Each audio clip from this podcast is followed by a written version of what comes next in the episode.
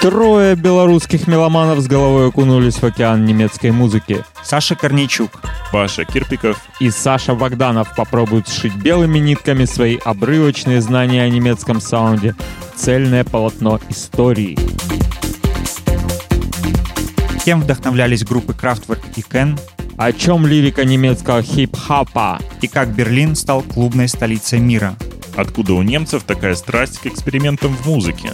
Willkommen in Deutschen Sound. Добро пожаловать в немецкий звук. Подкаст создан при поддержке и содействии Института имени Гёте в Беларуси.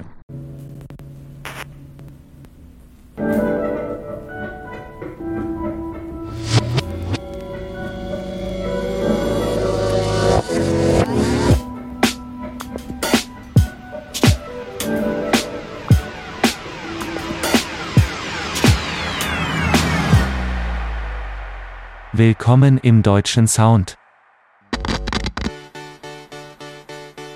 Всем привет! Меня зовут Александр Корнейчук, и вы слушаете музыкально-образовательный подкаст «Добро пожаловать в немецкую музыку». Предыдущих выпусках мы рассказывали про первые электронные эксперименты в авангардных студиях как эти эксперименты впоследствии преломлялись в творчестве немецких краудрокеров. Мы рассказывали про Карл Хайнца Штукхаузена, про дармштадтские летние курсы новой музыки, а также про группы Кен, Ной и раннее творчество Kraftwerk.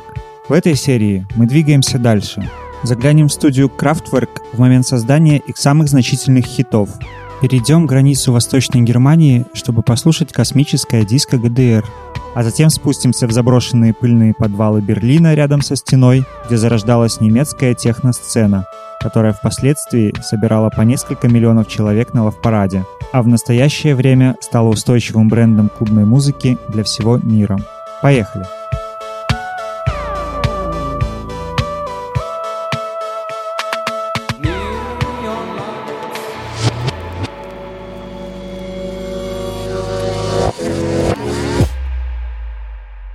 Willkommen im deutschen Sound. Демонстрации против войны во Вьетнаме, убийство Мартина Лютера Кинга, кровавый исход Пражской весны. Все это, а также многое другое произошло в 1968 году. В преуспевающих западных странах молодежь обрушилась протестами на закостенелые устои, потребовала права голоса и участия в общественной жизни. Начались поиски новых ценностей.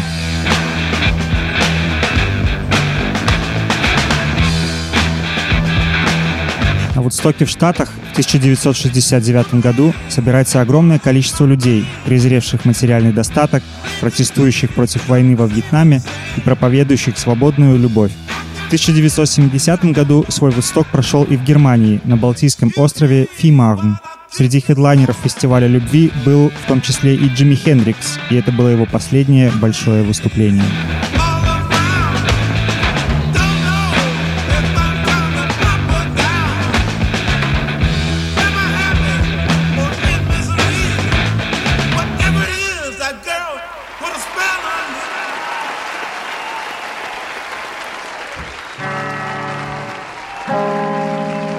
В это время в Западном Берлине, уже как 7 лет обнесенном стеной, открывают клуб молодые музыканты Конрад Шницлер и Ганс Йоахим Раделиус.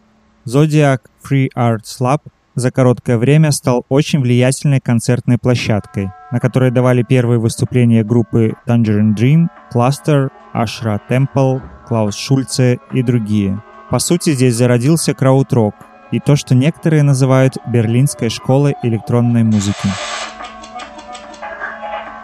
Зодиак базировался в Кройдеберге возле Ландвер-канала. В этом же здании располагался политический театр Шаубюнне, поэтому, чтобы не мешать постановкам, выступления в Зодиаке начинались поздно. Сам Зодиак был разделен на две основные площадки – белую и черную. Оба зала были заполнены всевозможными инструментами, усилителями и динамиками. Люди могли делать с ними все, что угодно. Здесь музыканты экспериментировали с фри-джазом, психоделическим роком и авангардом. Традиционные музыкальные формы осуждались, обычные песни считались слишком буржуазными.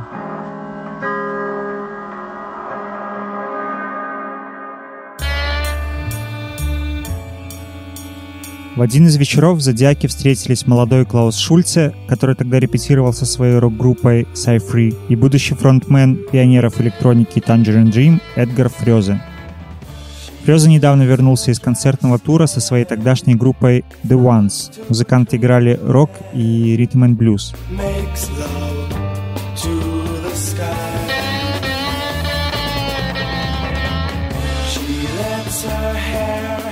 Тур проходил по северо-восточной Испании, где один из концертов был сыгран на вилле Сальвадора Дали. Неожиданная встреча с художником изменила жизнь Фрёзы. Гениальный испанец вдохновил его на эксперименты в музыке. Фрёза мечтал создать что-то особенное, похожее на рок, блюз или джаз, но в то же время совершенно новое, погружающее в бескрайний внутренний мир человека, открывающее новую вселенную его чувств, что-то космическое, неземное. Он начал экспериментировать с технологиями, собирать кастомные инструменты, коллекционировать окружающие звуки.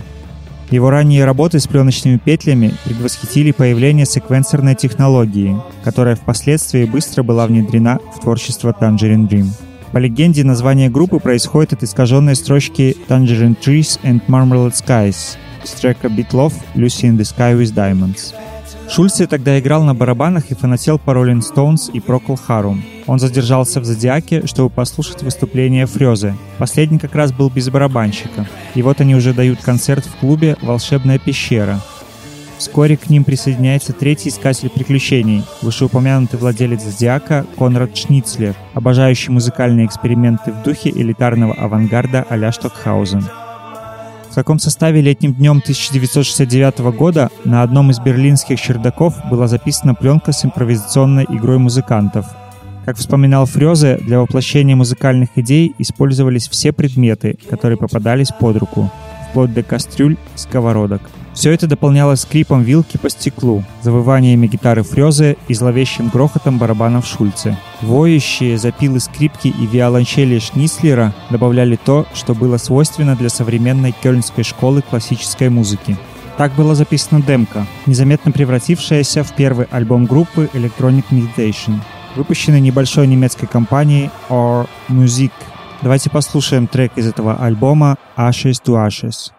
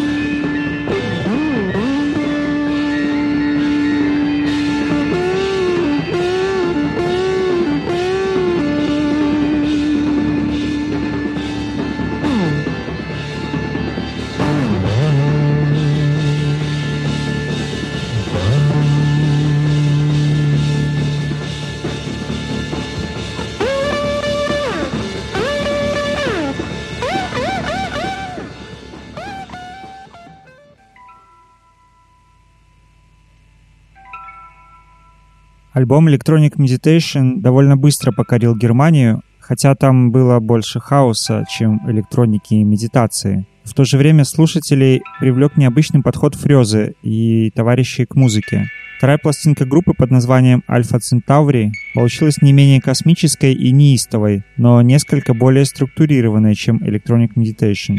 На ней появились электронные звуки.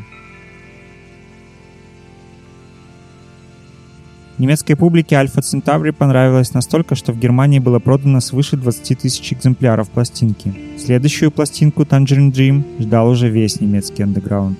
В 1973 году британский диджей Джон Пил, тот самый, который дал имя краудроку, назвал альбомом года их пластинку Atom, что помогло Tangerine Dream подписать контракт с настоящим мейджером Virgin Records. Вскоре после этого они выпустили альбом Phaedra, жуткий soundscape, который неожиданно достиг 15 строчки в британском чарте альбомов и стал одним из первых настоящих хитов Virgin. Phaedra стал одним из первых коммерческих альбомов с секвенсорами. Создание заглавного трека альбома было чем-то случайным. Группа экспериментировала в студии с недавно приобретенным синтезатором Moog, и все записывалось на пленку. Они сохранили результаты и позже добавили флейту, бас-гитару и меллотрон. Moog, как и многие другие ранние синтезаторы, был настолько чувствителен к изменениям температуры, что его осцилляторы плохо настраивались при настройке оборудования, и этот дрейф можно легко услышать на финальной записи.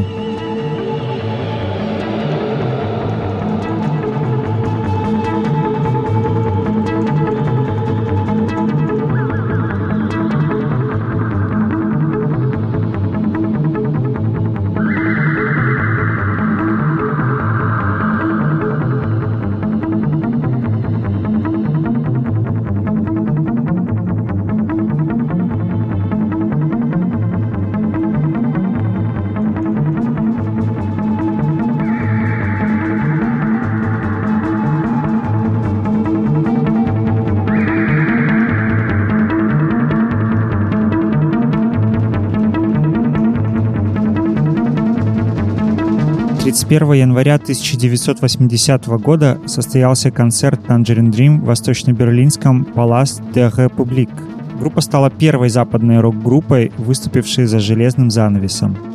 Концерт разрешили из-за того, что выступление было только инструментальным, никакого пения. Это была самая политкорректная из западных групп. Тем не менее, их популярность оказалась совершенно невероятной. Лишь небольшое количество билетов на этот концерт было выпущено в свободную продажу. Остальные достались спекулянтам и продавались за сумму, вдвое превышающую месячный заработок в ГДР. Всего группа записала более 100 альбомов, огромное количество саундтреков фильмам и играм, например, их музыка звучит в GTA 5 и Санта-Барбаре. Поклонникам их творчества себя причисляли Майкл Джексон, Тиль Линдеман, DJ Shadow, Себиан. Творчество Tangerine Dream повлияло на возникновение транса в 90-х, а композиторы Stranger Things вдохновлялись в том числе и их музыкой. Группе так понравился результат, что они записали кавер на заставку сериала. Давайте послушаем.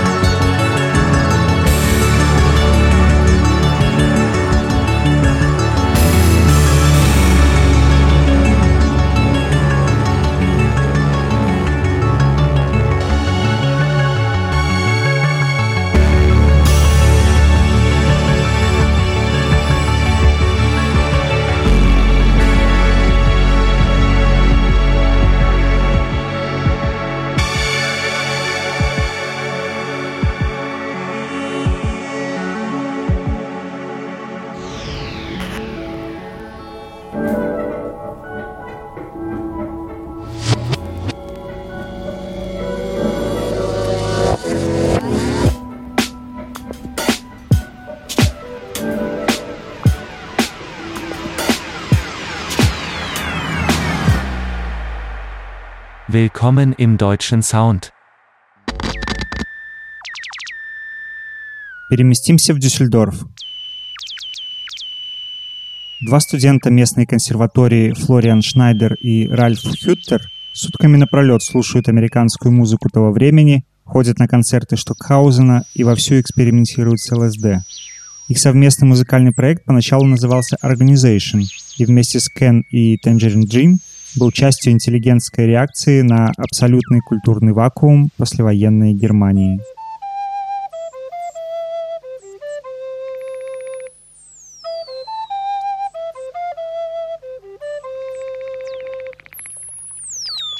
Как-то раз Хюттер и Шнайдер увидели афишу футбольного матча, где играет дрезденская команда «Динамо». Хюттер отметил, что этот плакат — просто торжество противоречия, монументальности и абсурда. «Динамо» — грубая электромашина, а Дрезден — старый город с богатой историей. Рождается название «Крафтверк», что в переводе значит «электромашина». Длинные волосы еще не сбриты, брюки еще никто не заузил, но у Хьютера со Шнайдером рождается новая концепция. Слегка советская и одновременно выверена немецкая устремленность в светлое и высокотехнологическое будущее. Все это сочетается с ностальгией по эпохе 20-х годов, когда массовым сознанием владеет миф о новой жизни через повальную индустриализацию.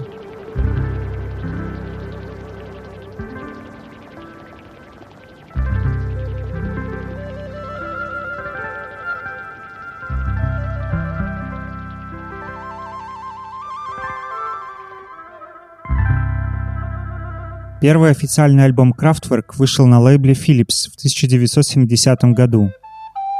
Его никогда не издавали официально на CD, были лишь нелегальные копии. Флориан официально этот период назвал археологией, и у слушателей особым успехом первый альбом не пользовался.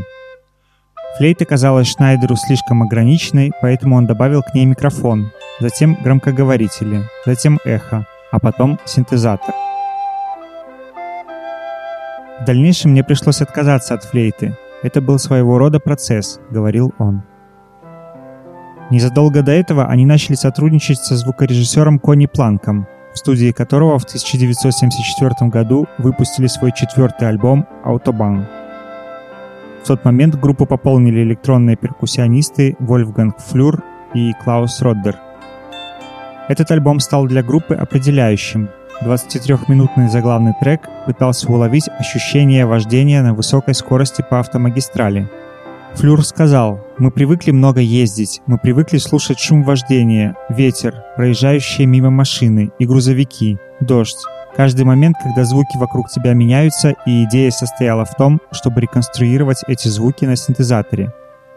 Трек «Аутобан» мы уже слушали в подкасте про крауд-рок. Предлагаю вместо этого послушать Trans-Europe Express, композицию, благодаря которой родился жанр электро, а хип-хоп уже не был прежним.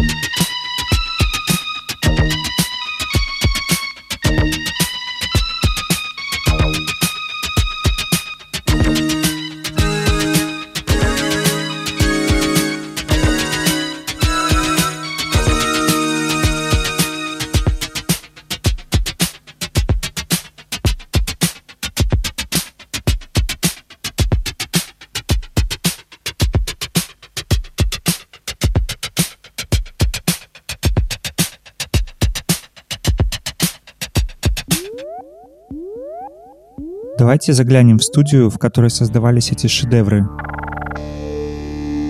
Clang Studio, в переводе студия Диндон, стала уже нарицательной и даже дала название ливерпульской рок-банде. Clang зародилась в помещении мастерской, расположенной в промышленной части Дюссельдорфа. Главная комната студии была размером в 5,5 квадратных метров. Это как миниатюрная кухня в хрущевке. В других смежных комнатах музыканты мастерили инструменты, например, самодельные генераторы. Подвал использовался для хранения старых инструментов и машин. Группа никогда ничего не выбрасывала и впоследствии использовала старое оборудование для воссоздания звуков.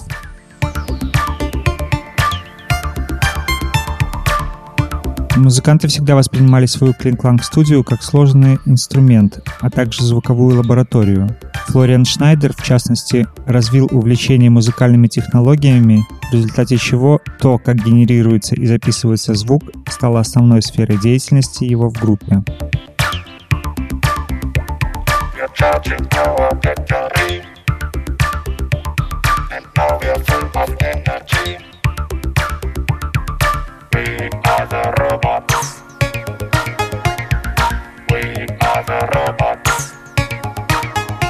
Студия была отрезана от окружающего мира. Телефона здесь не было, а гостей группа не принимала. После переезда на новую локацию музыканты сохранили в тайне ее местоположение. Участники группы настолько отключались от окружающего мира и погружались в работу, что существует байка, как однажды Крис Мартин из Coldplay запросил разрешение на использование мелодий из трека Computer Love на ток из альбома X and Y. Он отправил письмо через адвокатов, а через несколько недель получил конверт с рукописным ответом, в котором было лишь одно слово «Yes». Альбомы 1975-1981 годов стали высшей точкой их достижений, каждый из которых концентрировался на некотором аспекте современной технологической жизни. Radio Activity на радиосвязи, Trans-Europe Express на путешествиях, Mensch машины на гибридных человеческих технологиях и Computer World на возникновении компьютеров. Послушаем один из главных хитов Kraftwerk Das Modell Говорят, что песню придумал художник обложек группы Эмиль Шульт. Однажды он влюбился в модель и решил написать песню. Текст музыкантам более-менее понравился, а вот тяжелую и резкую гитару убрали. Впрочем, насчет влюбленности Шульта это только легенда. Была версия и с танцовщицами из Кёльна, и с некой моделью Кристой Бергер. Дюссельдорф по праву считается не только промышленным центром Германии, но и центром моды, так что таинственной незнакомкой мог быть кто угодно. Да и неважно. Песня получилась отличная и даже попала на 55-ю строчку списка NME 500 величайших песен всех времен. Давайте же ее слушать.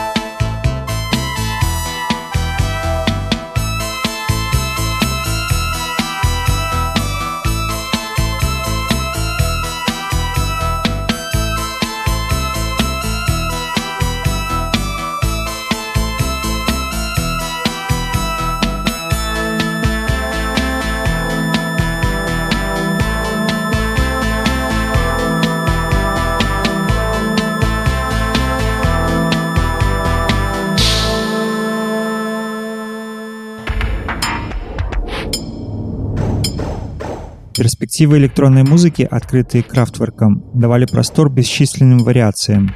New Musical Express констатирует, что без Kraftwerk не было бы ни группы New Order, ни стиля Acid House, ни группы Prodigy, ни стиля Electro Clash и Grime или дуэта Daft Punk. В дальнейшем Kraftwerk стали меньше появляться на публике, что стало причиной ухода Флюра и Бартоса. Но Шнайдер и Хюттер продолжали работать в Клин Кланг. В 90-х они стали чаще выступать вживую на танцевальных фестивалях, привозя с собой портативную студию. Шнайдер, которому не нравилось принимать участие в живых выступлениях, покинул Kraftwerk в 2008 году. Он продолжал работать, но так ничего и не выпустил, и в апреле 2020 года умер. Хюттер набрал в группу новых участников и колесит с грандиозным впечатляющим 3D-шоу со старыми хитами. Вклад Kraftwerk в звук, в то, как создается музыка, огромен. Многие артисты называли Kraftwerk группой, которая на них повлияла. От бельвильской технотроицы до Депешмот. Хочу отдельно отметить немецкого музыканта Уве Шмидта. Его технопроект Atom TM, кстати, несколько лет назад Гетте-институт помог привести в Минск. В 90-е Уве переехал жить в Чили, где создал группу Сеньор Коконат. Примечателен его альбом каверов «Эль Баль Альман» в латиностиле на композиции Kraftwerk. Давайте послушаем кумбию меренгу на Autobahn.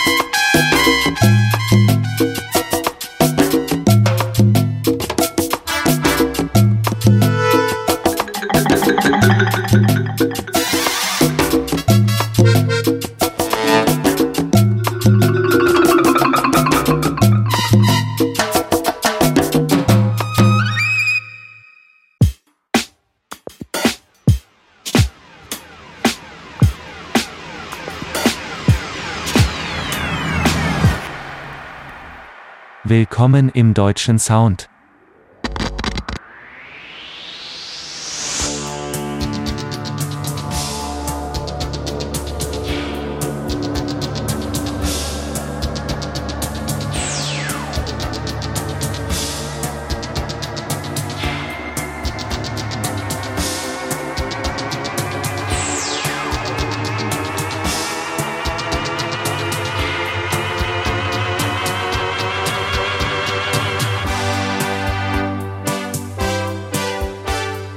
Перенесемся за железный занавес и узнаем, как электроника развивалась в Восточной Германии.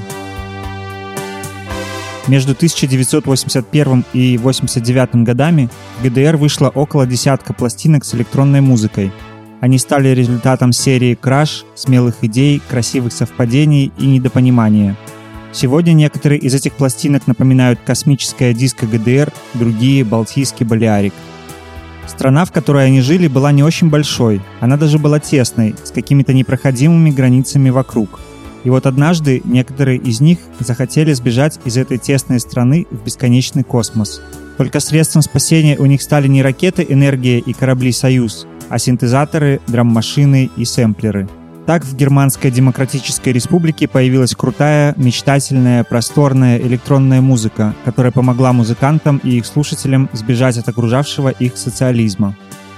Их помощниками в побеге были Вангелис, Жан-Мишель Жар и Клаус Шульце, иногда Genesis, Pink Floyd или Эмерсон, Лейк и Палмер, и точно Tangerine Dream. Многие незаконно слушали радиопередачи западно-берлинских станций, где давали интервью Tangerine Dream или Клаус Шульце – демонстрировали новые синтезаторы или блоки эффектов. Записи этих программ распространялись подпольно на кассетах.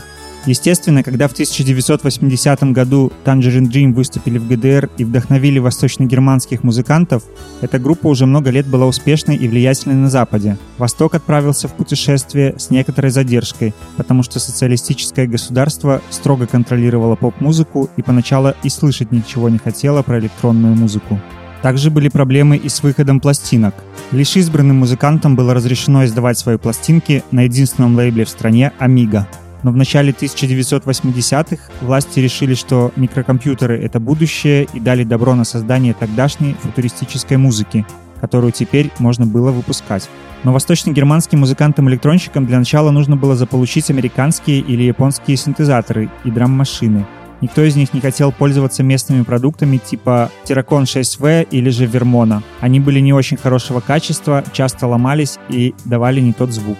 Обзаводиться импортными инструментами, как правило, незаконно, стало возможно лишь благодаря товарищам-музыкантам, которым был разрешен выезд из страны, знакомым пенсионерам или западным журналистам и дипломатам. В столь неблагоприятных условиях хорошо образованные профессионалы, понимающие, как работают синтезаторы, выпустили около дюжины пластинок с электронной музыки в период с 1981 и до конца эпохи ГДР в 1989-90-х годах. Эти пластинки не вписываются ни в один из канонов, про них все давно позабыли, поскольку они оказались тупиковым ответвлением на эволюционном древе электронной музыки. Здесь можно найти психоделические крауд-джемы, в которые трудно поверить, что они создавались без воздействия наркотиков – о чем клятвенно заверяют все участники процесса. Существуют бесконечные синтезаторные эпопеи, рассказывающие о путешествиях к странным звездам. Есть даже балтийский болярик, который заставляет думать о пляжах Балтийского моря. Можно встретить дискотреки с душераздирающими пафосными электрогитарными соло или странные формы космик-диска. Некоторые из примеров этой музыки можно услышать в сборнике Mandarinen Traume – Electronic Escapes from the Deutsche Demokratische Republik 1981-89, которую в 2010 году выпустил лейбл Permanent Vacation. Давайте послушаем композицию Raumzeit от восточно-германского электронщика Райнхарда Лаками, который помимо экспериментов с космической музыкой сочинял также эстрадные шлягеры, мюзиклы для детей и играл джаз.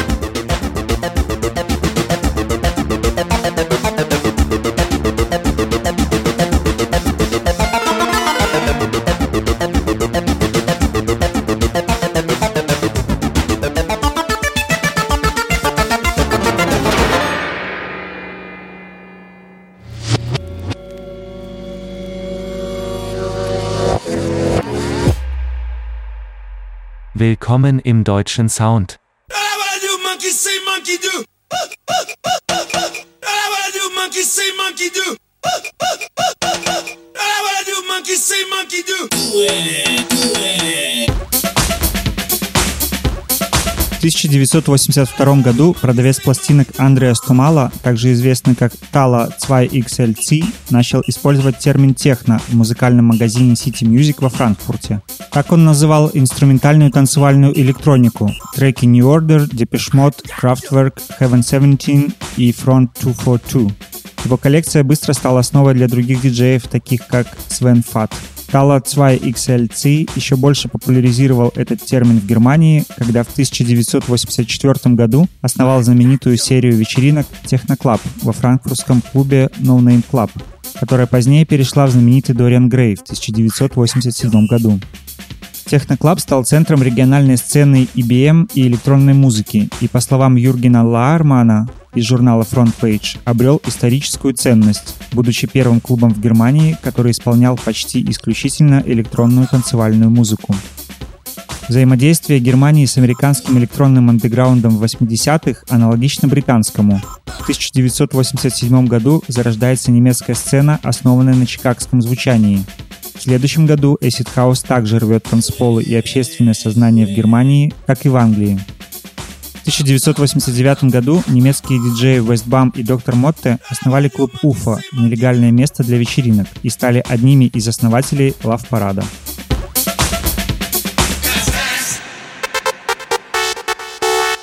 8 июля того года фланирующая по бульвару публика стала свидетелем странного шествия. Впереди медленно ехал старенький грузовичок Volkswagen с открытым кузовом, на котором стояла маломощная музыкальная установка. А за ним, приплясывая под непривычную для чинного «Кудама» музыку, двигались несколько десятков человек. Призыву доктора Моты выйти на необычную демонстрацию последовали около 150 западноберлинских рейверов. Первый парад был заявлен именно как политическая демонстрация, и проводилась она в знак протеста против жестокого обращения британских полицейских с тамошними рейверами. Статус политической демонстрации парад любви сохранил и впредь, хотя находить повод становилось все труднее. В итоге доктор Мотте выдвинул лозунг «Friede, Freude, Eierkuchen» — немецкое выражение, которое можно перевести как «мир, веселье, запеканка». Как и полагается на политической демонстрации, доктор Мотте всякий раз выступал с короткой речью, объясняя, что мир — это против гонки вооружений, веселье за дружбу народов, а запеканка — призыв к решению проблем голода в мире.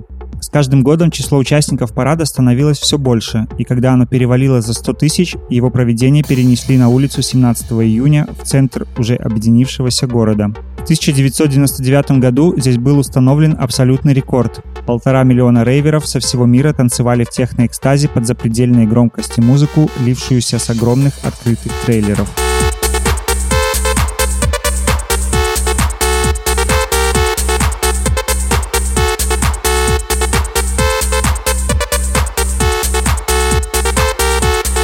На рубеже веков лав-парад в Берлине стал культовым событием, ежегодно привлекавшим в столицу Германии сотни тысяч рейверов и просто туристов со всего мира, оставлявших в Берлине немалые деньги. Но были у парада и противники, озабоченные природой Тиргартена, где рейверы справляли нужду, лица, не одобряющие беспричинное веселье вообще, а также коммунальные чиновники, которым приходилось в прямом смысле расплачиваться за организацию проведения и ликвидацию последствий такой политической демонстрации. Доктор Мота, не сумев свести финансовые концы с концами, был вынужден в итоге переуступить права на проведение лавпарада берлинскому коммерсанту Райнеру Шаллеру. После перерыва в 2006 году Шаллер реанимировал усопший было берлинский праздник, нашел спонсоров и рекламодателей. Доходы Шаллера, однако, не окупали всех издержек на проведение технофестиваля, а отношения со столичными властями оставались натянутыми. И тогда коммерсант решил перенести мероприятие на запад страны в Рурскую область, где ему предлагали более выгодные, чем в столице, условия бизнеса.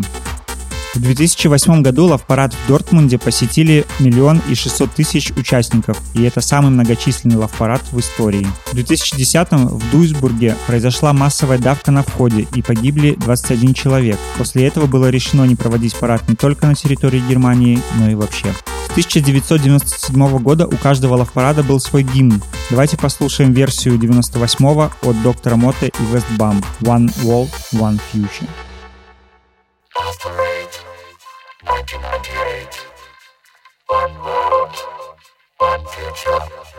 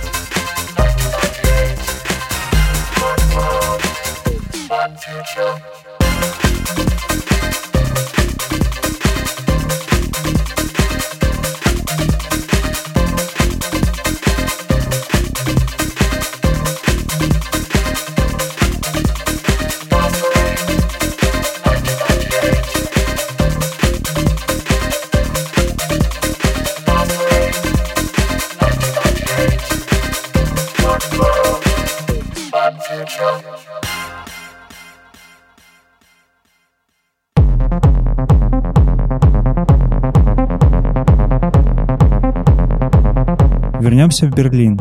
После падения стены молодежь открыла для себя охваченную духом анархии и крайне запущенную восточную часть города. Заряженные атмосферой глобальных перемен, молодые люди открывали замурованные подвалы, занимали здания, вход в которые для простых смертных ранее был закрыт. Например, бывший дом для гостей правительства ГДР, а также скупали за бесценок монстроидальные фабричные руины. Для организации тусовки было достаточно выставить ящик пива и сообщить об этом друзьям. Ведь гротескных кислотных мест в Берлине было хоть отбавляй, вспоминает Томас Андрежек, он же диджей Тонит. Томас – один из тех, кто стоял у истоков легендарного техноклуба или, как его называют, технохрама «Трезор», расположенного в подвале бывшего универмага. Все было как в приключенческом романе. Ты шел туда и до последнего момента не знал, что тебя ожидает. Когда мы в первый раз оказались в помещении нашего будущего клуба, там повсюду валялись советские плакаты.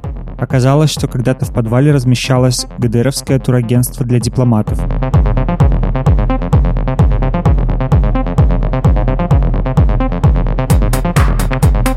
Ключевым словом той поры было нелегально. Никто не беспокоился о соблюдении каких-либо предписаний и норм, а также прав собственности. Тем не менее, на практике понятие «нелегально» обычно не означало что-то запрещенное, а скорее было символом определенной эстетики. Для новых идей занятые без спроса помещения превратились в своего рода испытательный полигон. Изобразительное искусство, театр, музыка, мода и дизайн образовали некий симбиоз, из которого затем возник авангард 90-х годов. Но саундтреком падения Берлинской стены было техно. Его ставили диджеи в нигде не зарегистрированных пропахших потом клубах, в которых из оснащения были одни дешевые стробоскопы.